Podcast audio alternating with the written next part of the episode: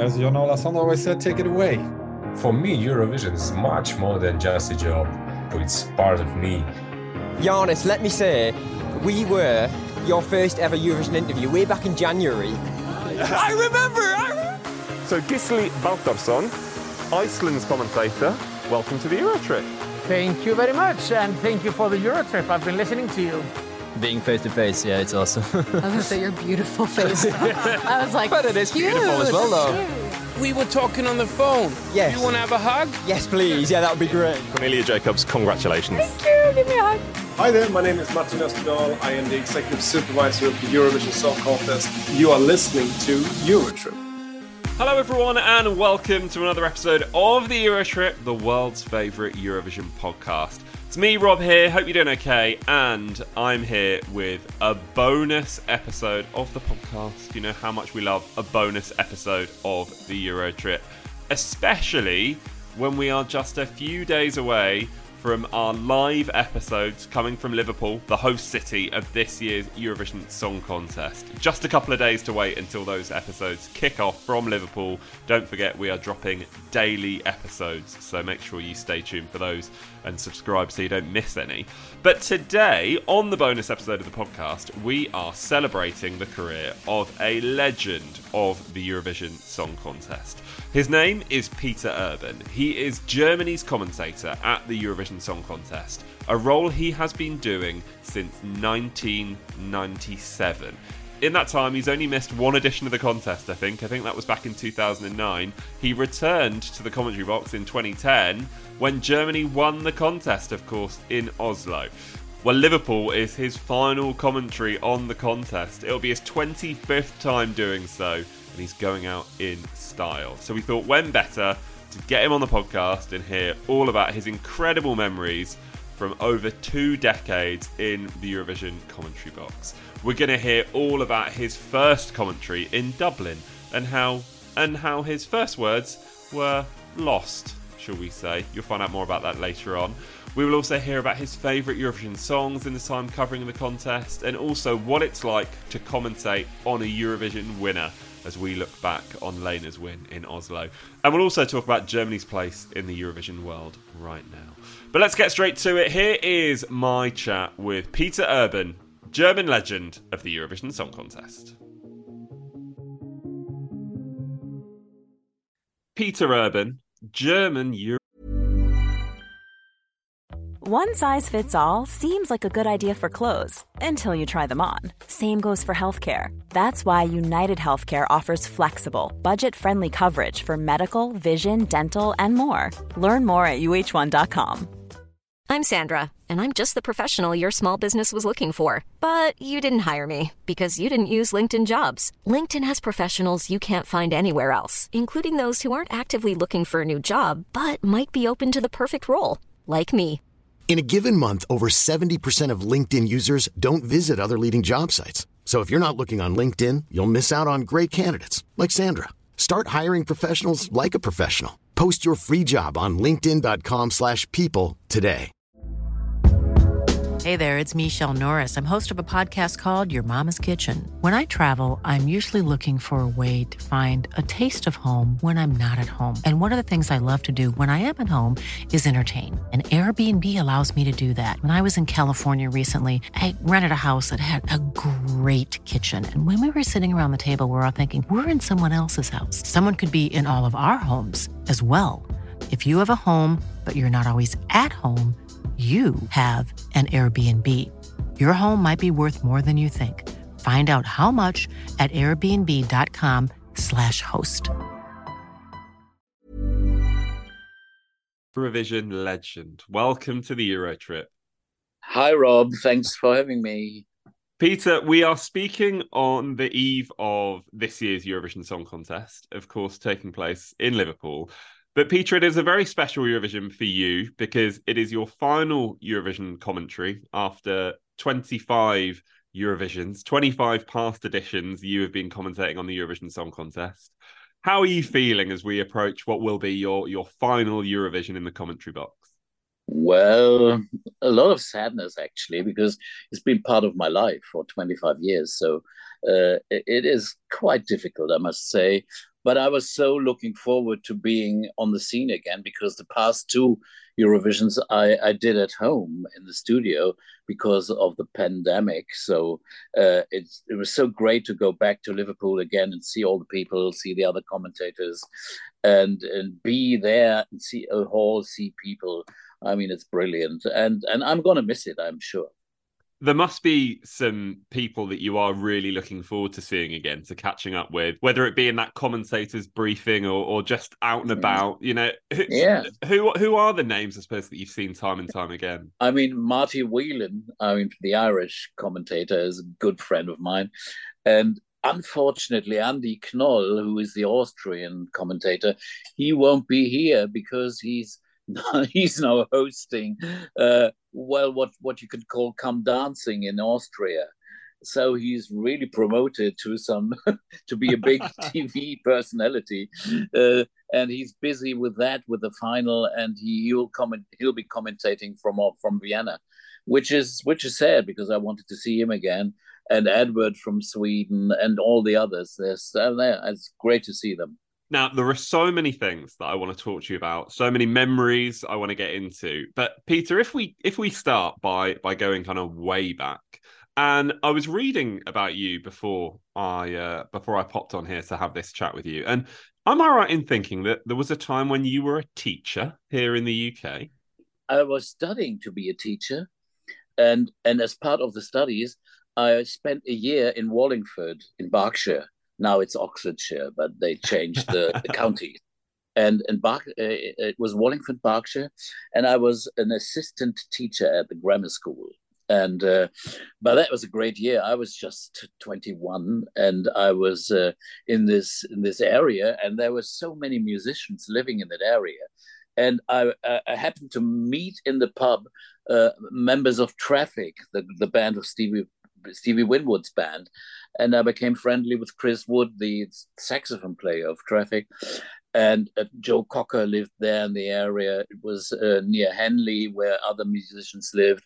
Uh, Jimmy Page lived down in Pangbourne. So, so it was a, a very musical area, and it was a beautiful area. It was a great year on weekends always used to to drive to London and see lots of events, concerts at, at the Royal Albert Hall, little private concerts at the Speakeasy Club, which was a musicians club, which I could get entry as a foreign student. I could get in. Otherwise, you would have to be a member. Uh, so, so I, I, saw Elton John when nobody knew him. I saw Eric Clapton and George Harrison playing with Delaney and Bonnie at the club, and other people playing there. And uh, also went to these so-called underground clubs like Middle Earth which were were, leg- were legend at that time. Well, now they are a legend. At that time, they were just normal. And I, I popped down as a as a student. Uh, as a fan to Abbey Road Studios and and and to, to see the Beatles enter the studios and had a little talk and small talks with that and all this uh, uh, was was part of my my my study at university which was great.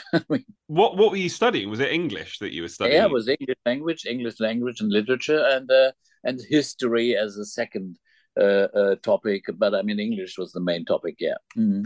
I love that things seem to have come full circle. The fact that your final Eurovision is in Liverpool, and you've just yeah. mentioned you've just mentioned there seeing the Beatles go yeah. to Abbey Road Studios. It's it's almost perfect. Yeah, I was. I mean, Beatles. They Beatles. Beatles made me come and, and, and listen to to to pop music. I was a, as a, as a pupil, as a student at, at at the grammar school. I was I was in a jazz band. I mean, we were sort of a little bit arrogant about all that pop music. That wasn't our thing. But then I listened to it and I thought, wow, this is really interesting. This is this is musically so fascinating. And from then on, I was a I was a uh, I was uh, in, in uh, influenced and, and infected by it. Uh, I, I, I ordered newspapers from England, New Musical Express and Melody Maker, to be informed all about. So they came by post, by mail every week, and I was informed about the British scene. I listened to Radio London. John Peel was my favorite, and I listened to the BBC BBC shows, which we could listen to through BFBS, the British Forces Network, which was uh, airing in our area because it was the British zone uh, after the war. And so I listened to all the BBC shows, Saturday Club, and the other shows, even the Joe Loss Joe Loss lunchtime show. Uh, but I mean, you can only hear the big band of Joe Loss, but also the Who uh, and Keith Moon destroying his drums live on BBC. I mean, that's that's what I experienced. Uh, uh, I listened to that radio because the German radio didn't have much pop music on yet, so that changed when when I uh, I became I moved to Hamburg. I got to know people from NDR, the the, the public radio station in, in northern Germany, and I started be- becoming a radio DJ. Then, uh, still as a student, I, I, I went up from my student's place to to the to the radio broadcasting house and did my shows and yeah, so that became a profession. I mean, the the I was a fan, and then it turned to be uh, not only a hobby but part of my life and a profession. How, how did you make that leap to to becoming a, a broadcaster and becoming a, a, radio presenter? Because you know we've already mentioned you were studying English at yeah. university. You were a lover of music, and you were you know fully embracing everything about music, especially mm-hmm. especially the scene over in the UK. But you know, what was it that meant that you could make that leap to becoming a, a yeah. host? That was that was that was poor chance, really, because uh, well, I, I I wrote a letter because uh, I listened to one show by by uh, the best uh, presenter on on on, on North German radio, uh, and I, I, criticized something he said. I thought I said this is not really right. I think it's it's like this, and I wrote it, and I thought, well, he will never answer, but he answered, and we met, and we became friends, and I appeared on his shows, and when he he was responsible as a producer also for a, for a lunchtime an afternoon uh, pop music show called Music for Young People, Musik für junge Leute, and I and when he needed a, a DJ to do the show live, and I, I, was his first choice, and so I started doing this, and uh, also he made the connection to to TV because uh, NDR TV did a, a long uh, documentary about pop culture and young people, and I was one of the authors and the interview. I, I did I did the English interviews, and we went to England to London for for uh, for for to shoot shoot interviews and shots with uh, people like uh, uh, John Peel. Also, we interviewed and, and, Maggie Bell from Stone the Crows and other musicians. And also, I came to to go into Abbey Road Studios as part of this job for the TV series.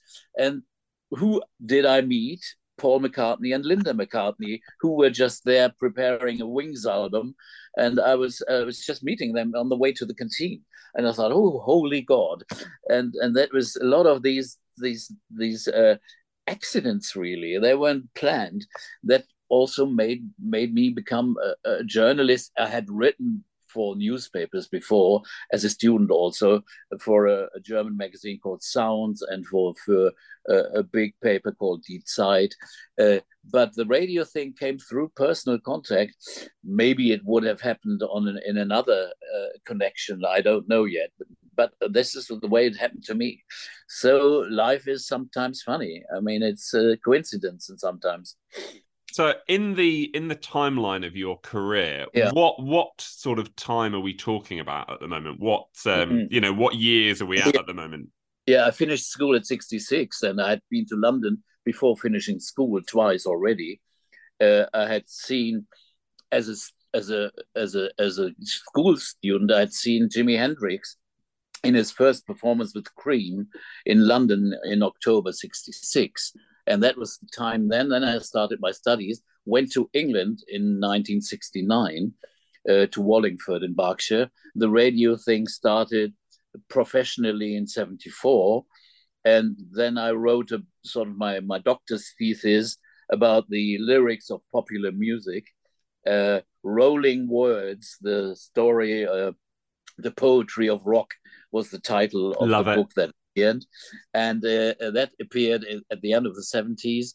Uh, I've been doing I've been doing radio. I was playing as a musician in Hamburg's clubs because uh, I had a very pretty successful band uh, playing, and uh, so that it was three things I did: a journalist, radio man, student, four things really, and a musician.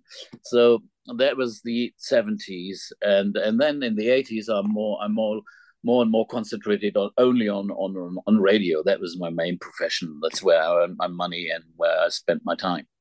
And and then we have to take a, a fairly sizable leap forward, obviously to to the mm. mid the mid 1990s, and I suppose towards the end of yes. the 1990s, when finally Eurovision comes into your professional life. Of course, w- mm-hmm. w- was that another you know happy accident, as you've kind of described many things? Well. Uh uh, I'd I'd worked. Uh, NDR became responsible for the Eurovision in in 96 or 97 96 uh, because uh, Germany Germany has a federal system also of broadcasting. So we have Bavarian broadcasting West German North German etc so we became then uh, the responsible for it. And the guy in charge I'd worked with him at the Live Aid concert on the radio broadcast uh, on the concert for Nelson Mandela in 1988 for the TV broadcast as a commentator. So he knew me, how I did my work. Uh, then he asked me, "Won't you won't you do this?" And I, I said, "What? This is not really the type of music I've been I've been uh, uh, uh talking and writing about." But I'd been a Eurovision fan early on. I mean, in '65, I remember France Gall Pour brilliant song, and others I'd, I'd really enjoyed. And I always liked the, the competition. I mean, this surprising effect of of uh, of a Eurovision contest where you never know who who's going to win, and and I'd always loved sports. I was I'm a sports fanatic, and I, I really uh, thought, hey, this is a great chance at last to be a sports reporter, and and and and comment and report about a thing that is as as as as as thrilling uh, and dramatic as a football, like a football match. So. Uh, I said yes, I'll do it, and from then on, I never looked back because uh, at that time, uh, when I first started, Katrina and the Waves won the contest in Dublin, and I thought, well, there's a rock act who sang a ballad, but still, uh, music became far more interesting and more, far more diverse, and and other styles, and and it's not not the cliches of Eurovision uh, were successful, but new things were successful, and it was a great period to be part of because uh, I always like to love and comment with a little irony, not as uh, not as strong as Terry, my old friend Terry Wogan, uh, uh, who I, I, met a lot of times, of course, because he was in the same and the booth next door, for example, and the Bailey bottles and the champagne bottles were brought up, and he was in good spirits. And I did it. I did it. I did it as sarcastic and uh, satirical like he did, but I did it. I did it with a little irony, but also with a lot of love for good music, and and and that's sort of. I, people loved it, liked the way I did it, and and uh, so I've been doing this for the past twenty five years. take us into the into the commentary box, I suppose, for that very first contest yeah. that you commented on back in 1997. Of course, you were in Dublin, in Ireland. Yeah. Of course, you know how how many memories do you have of that first event, turning up at Eurovision for the very first time, Peter? What was that? Very like? vivid, very vivid, because I was sort of a novice, uh, a, a, bit naive also.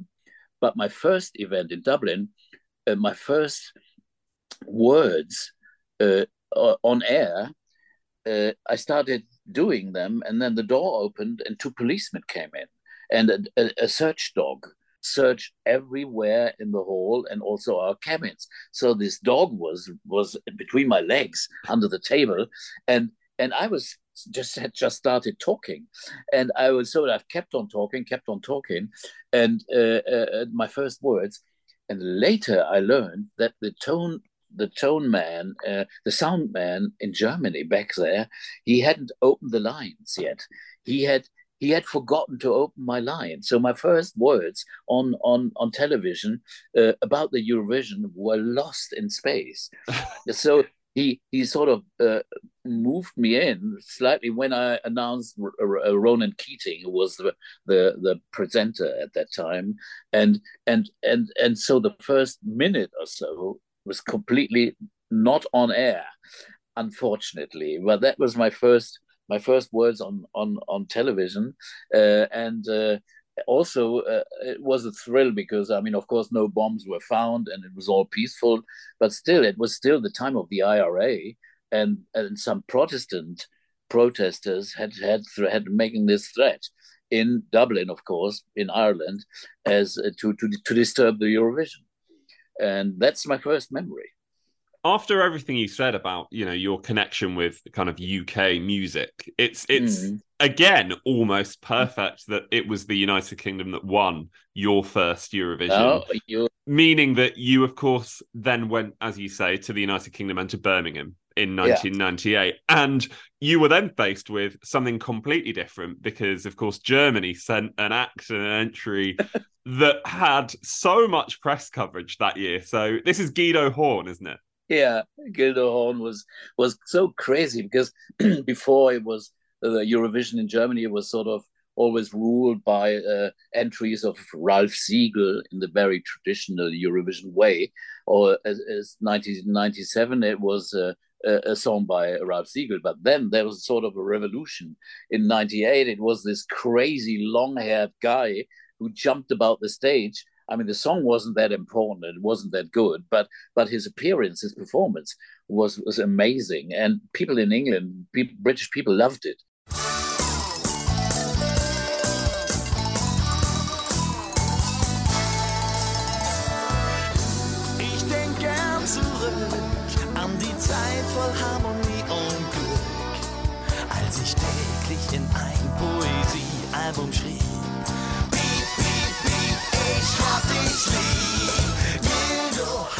And uh, he jumped into the audience. He touched people.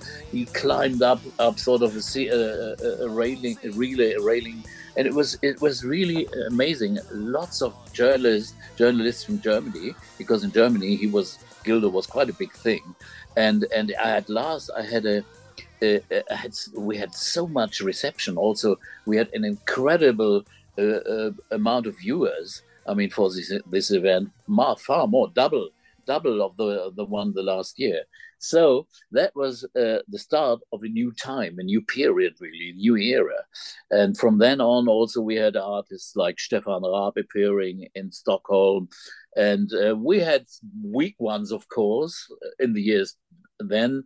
Uh, uh then it got a little bit better, but never better until Lena won at least at last in in 2010.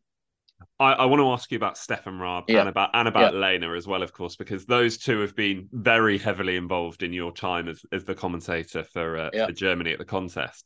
Um, if we fast forward ever so slightly, I know one song that you have previously said, you know, was one that you were delighted won Eurovision because it was so different and you enjoyed was Turkey, I think, was Sertab back in 2003. Yeah.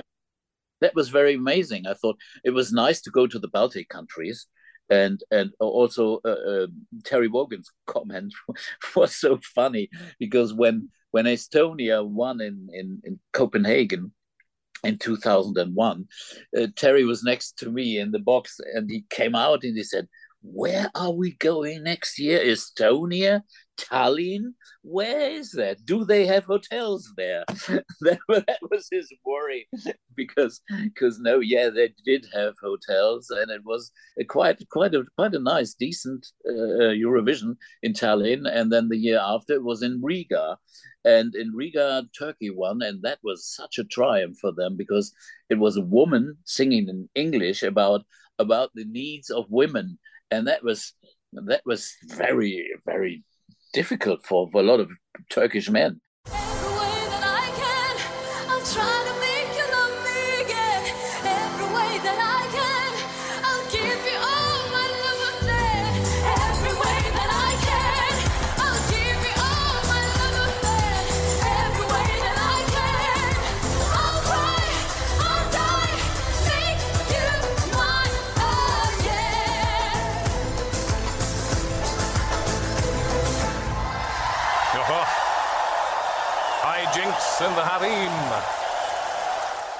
But after her win, I mean, he was he she was a national hero. I mean, she was at that time Turkey was still more liberal than it is now, and actually, I'm very sad that Turkey doesn't uh, um, take part anymore because Turkish entries always were musically very interesting.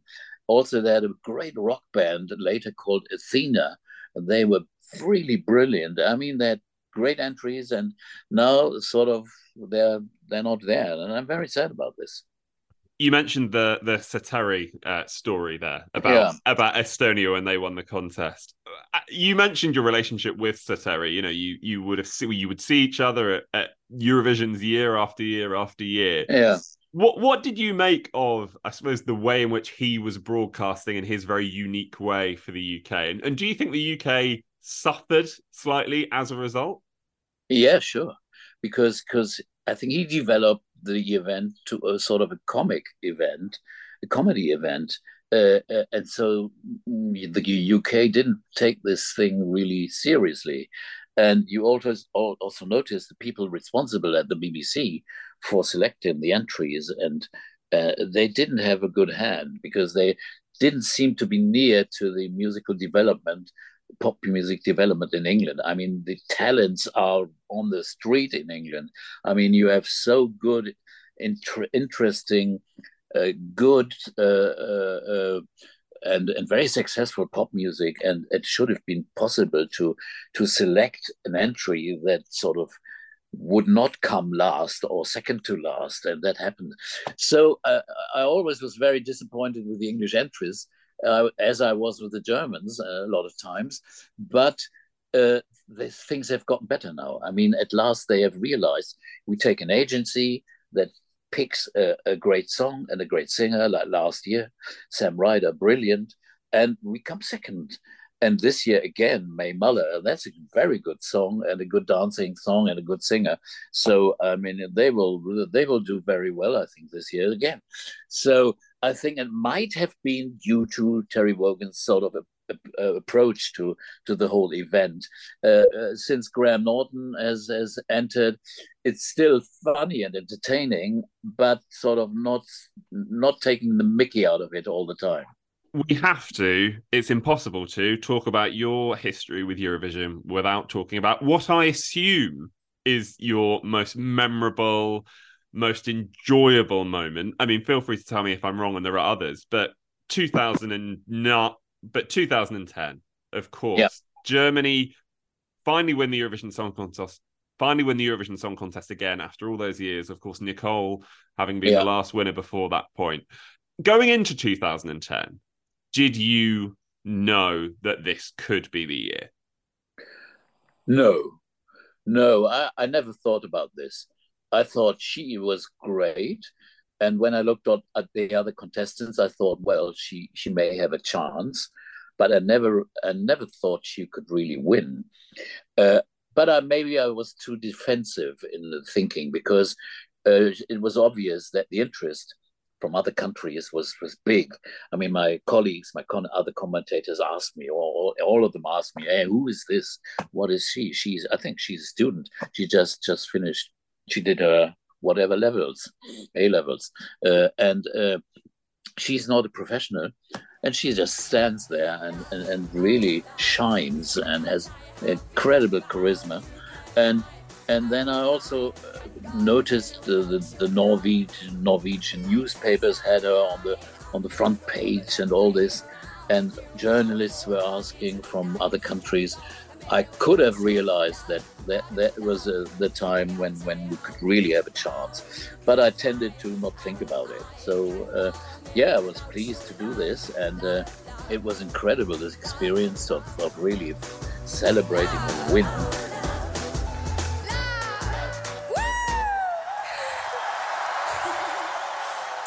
Deutschland ist Gewinner. Deutschland ist Sieger des Eurovision Song Contest 2010 mit 246 Punkten.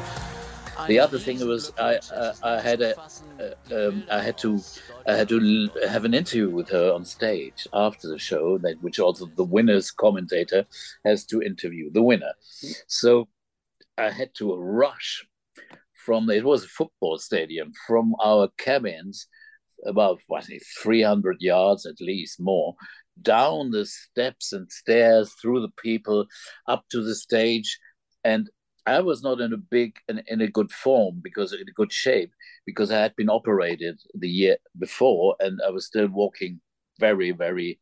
Uh, it was very difficult for me to walk, and I couldn't run, so I was out of breath. I had no condition really to do this. I was out of breath on stage, and and Lena was so nice, and she said, "Peter, uh, keep keep calm. Just quiet down and then we'll do the interview. She was so sweet because i mean she was the one who should have been nervous and but she was taking this all very cool.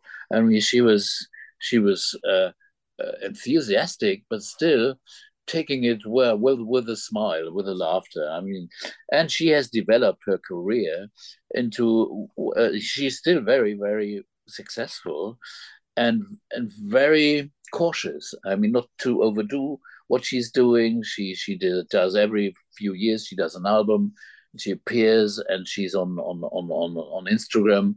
She was at one time uh, one of the main influences on German Instagram, but but now she's sort of uh, she's had a baby and she sort of she she withdraws herself, which I think is great. She also at that time she never talked to the big tabloids because these tabloids didn't treat, treat her well. Well, she they'd ask about her father, who had left the family when she was a little baby or a kid, and all these things. You know, the tabloids wanted to know. The tabloids wanted to know, of course, and she just didn't answer. She doesn't please. She didn't please them, and I thought this was great.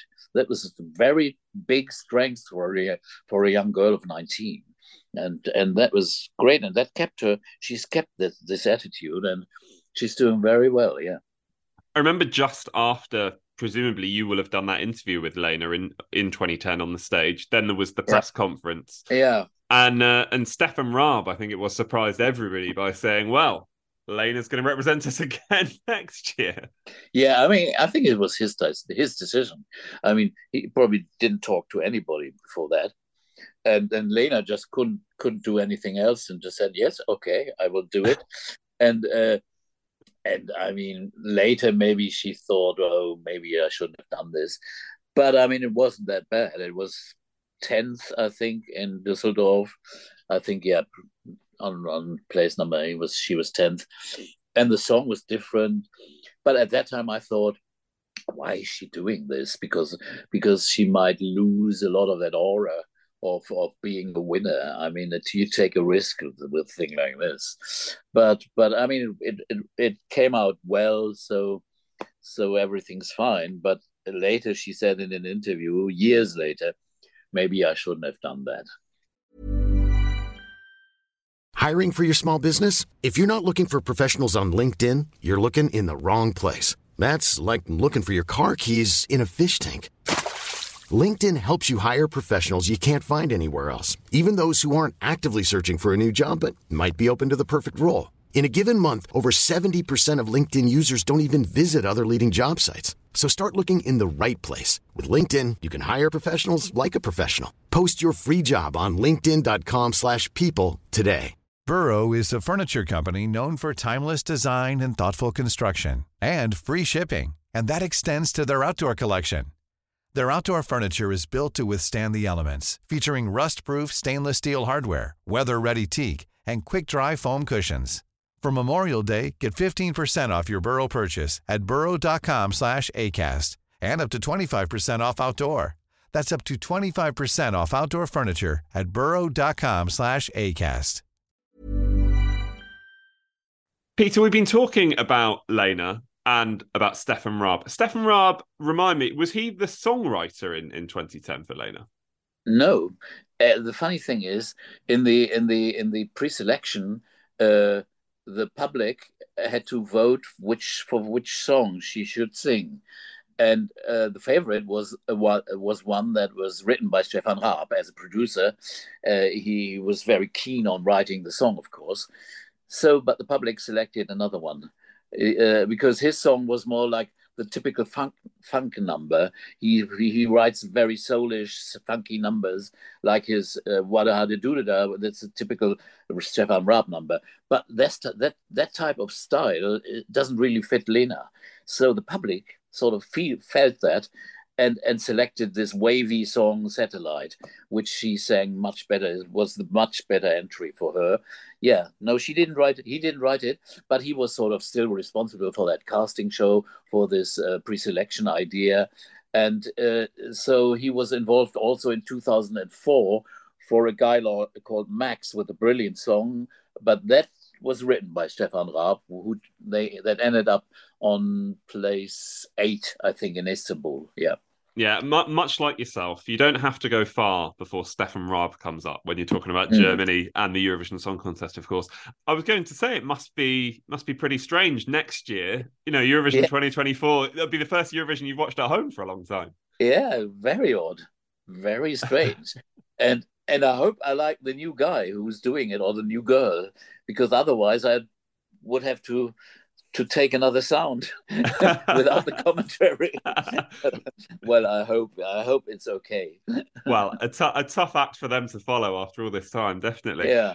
Peter, are there you know some moments that really do stay with you? When when Salvador Sobral won in in in Kiev with this incredible song, which was not completely the opposite what was connected or associated associated with Eurovision. It was this quiet, jazzy song.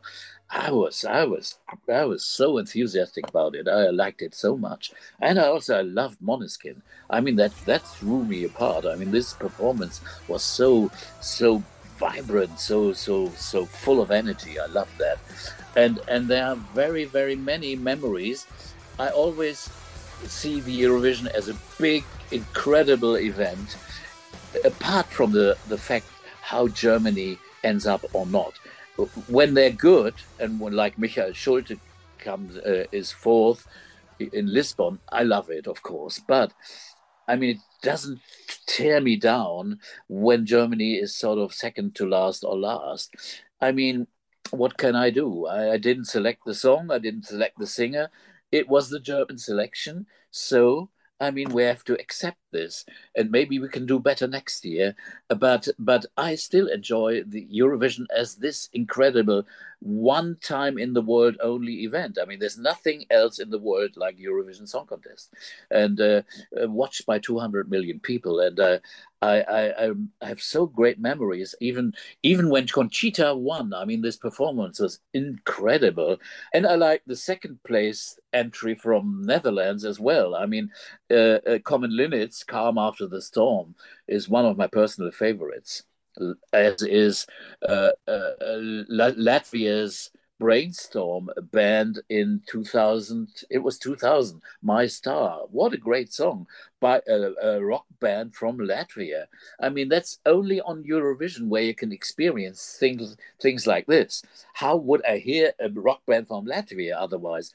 I wouldn't have a chance. So, so I love a lot of this. A lot, a lot of surprises when things move me on stage, I, I like this this moment. I like to be moved, uh, uh, and I like sometimes if it's funny, I, I, I like to laugh about it. But uh, I love the musical diversity that has been uh, uh, obvious on the in the Eurovision in the past years, and I hope it comes back because this year I think it's not as diverse and interesting musically as in the years before. But uh, well, it will be on this way, and it will be a very, very vivid and very lively event in the years to come, I'm very sure. Quick question from me. What's the favorite place? What's the favorite place you've been to cover Eurovision? Oh, very good question. Uh, I loved Vienna, but well, that's a great city. And and and the event was strange because in a very old hall, uh, very cozy, but in a way. So I like that. Stockholm is a brilliant city, and the Globen is, I think, one of my favorite hall uh, arena to to be in and to sit there in the in the in the lounges in the boxes up there and and look at this hall. And this is this is a brilliant place. I mean, Stockholm was was really, I think, my favorite of all time. That would be it. Yeah. Where do you leave Germany in Eurovision. Where do you leave Germany's relationship with Eurovision? Of course, this is your final year in the commentary box, but Yeah. but, but, how how are German people seeing Eurovision, and, and what did Germany need to do to improve those fortunes? Yeah, because in the past years, of course, due to the bad results, I mean, in Germany, due to the press and also a lot of comments by the public, uh, sort of the standing of Eurovision have suffered.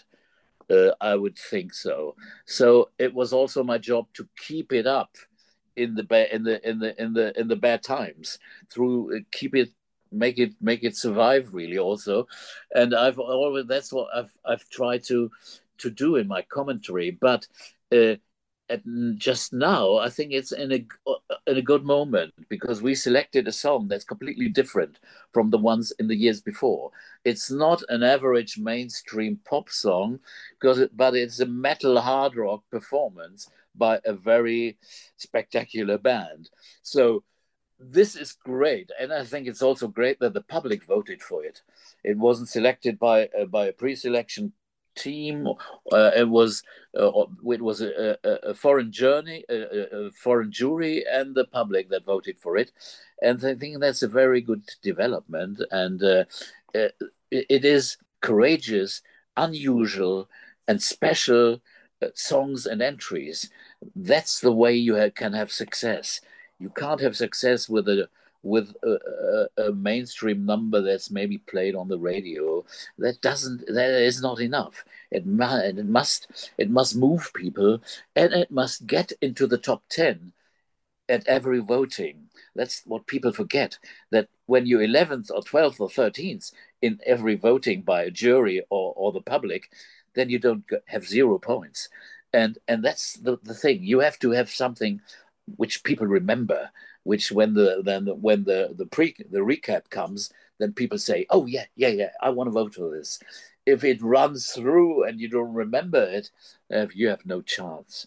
And maybe this attitude in germany the interest is very big this year and i hope they're not disappointed. This this this this big interest is not disappointed by a sort of an, uh, not a well a median or less than medium result.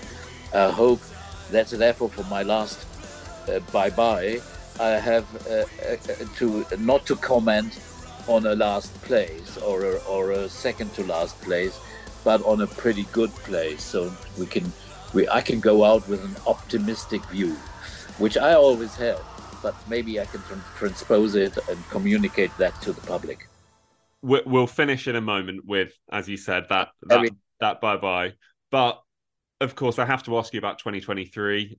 You said that you don't think the variety, I suppose, is is quite there Yeah. this year. But are the songs this year that you are really enjoying? Is there anyone that you're particularly looking forward to see take to that stage in Liverpool when you're there? I love I love Spain's entry, Paloma Blanca, because it's this mixture of flamenco and Spanish traditional music with modern electronic beats, and that's very interesting. Like their big artist Rosalia does very successfully uh, on the worldwide stage.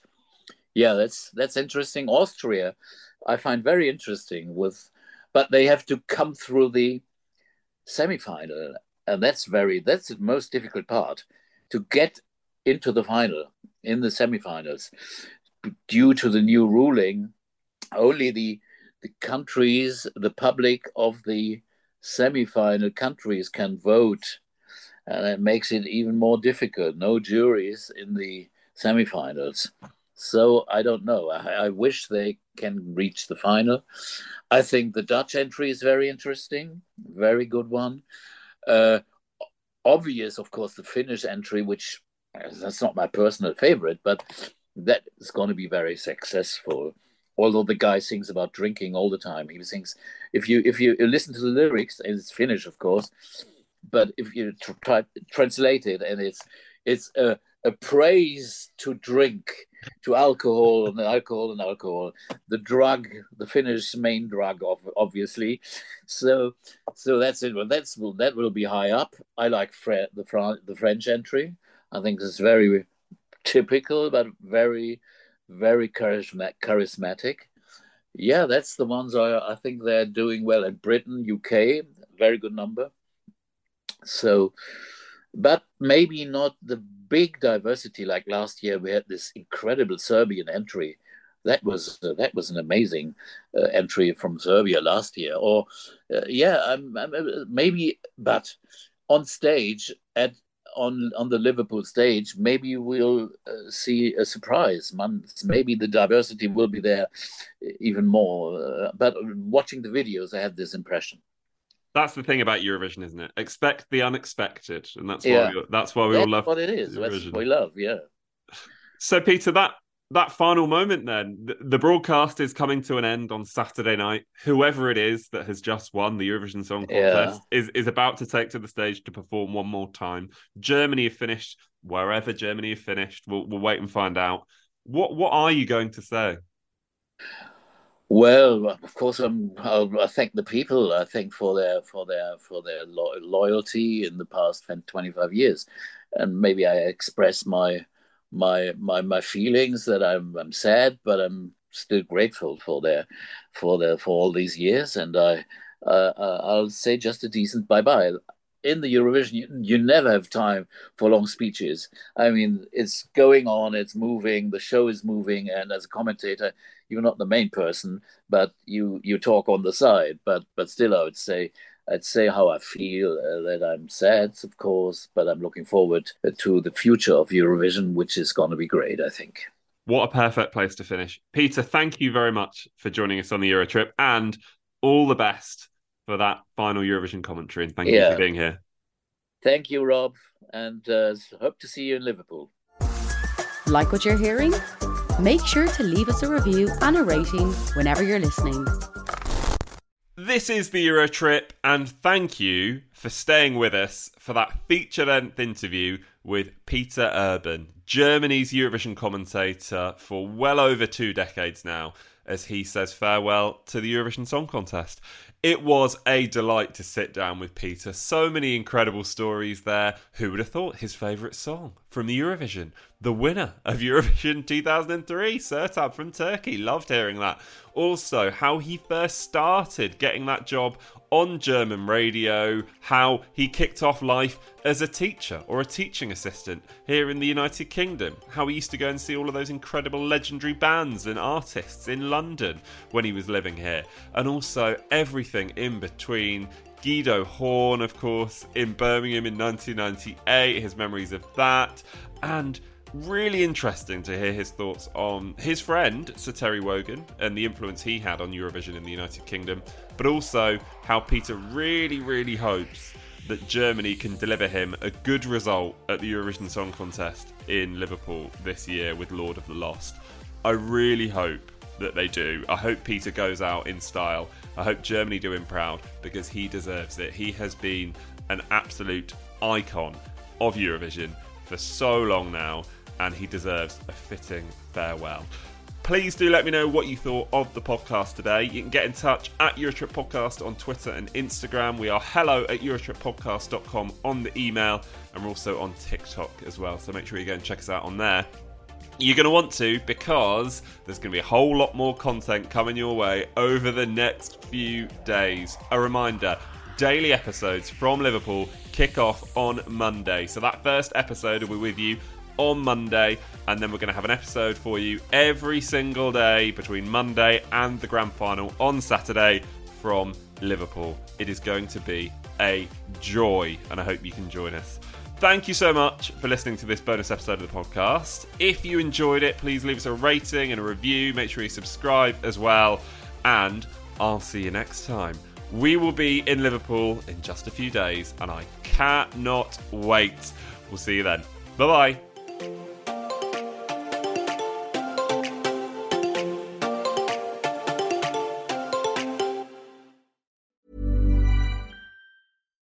If you're looking for plump lips that last, you need to know about Juvederm lip fillers. With Juvederm Volbella XC and Juvederm Ultra XC, your lip look, whether it's subtle or bold, can last up to one full year with optimal treatment and no additional maintenance. Find a licensed specialist and see if it's right for you at juvederm.com today. That's J U V E D E R M.com. Add fullness to lips in adults over 21 with Juvederm Volbella XC or Juvederm Ultra XC. Do not use if you have severe allergies or a history of severe allergic reactions, or if you're allergic to lidocaine or the proteins used in Juvederm. Tell your doctor if you have a history of scarring or taking medicines that decrease the body's immune response or that can prolong bleeding. Common side effects include injection site redness, swelling, pain, tenderness, firmness, lumps, bumps, bruising, discoloration, or itching. As with all fillers, there's a rare risk of unintentional injection into a blood vessel, which can cause vision abnormalities, blindness, stroke, temporary scabs, or scarring. For full important safety information, visit juvederm.com. Hey, it's Paige DeSorbo from Giggly Squad. High quality fashion without the price tag. Say hello to Quince. I'm snagging high-end essentials like cozy cashmere sweaters, sleek leather jackets, fine jewelry, and so much more. With Quince being 50 to 80% less than similar brands. And they partner with factories that prioritize safe, ethical, and responsible manufacturing. I love that. Luxury quality within reach. Go to quince.com slash style to get free shipping and 365 day returns on your next order. Quince.com slash style.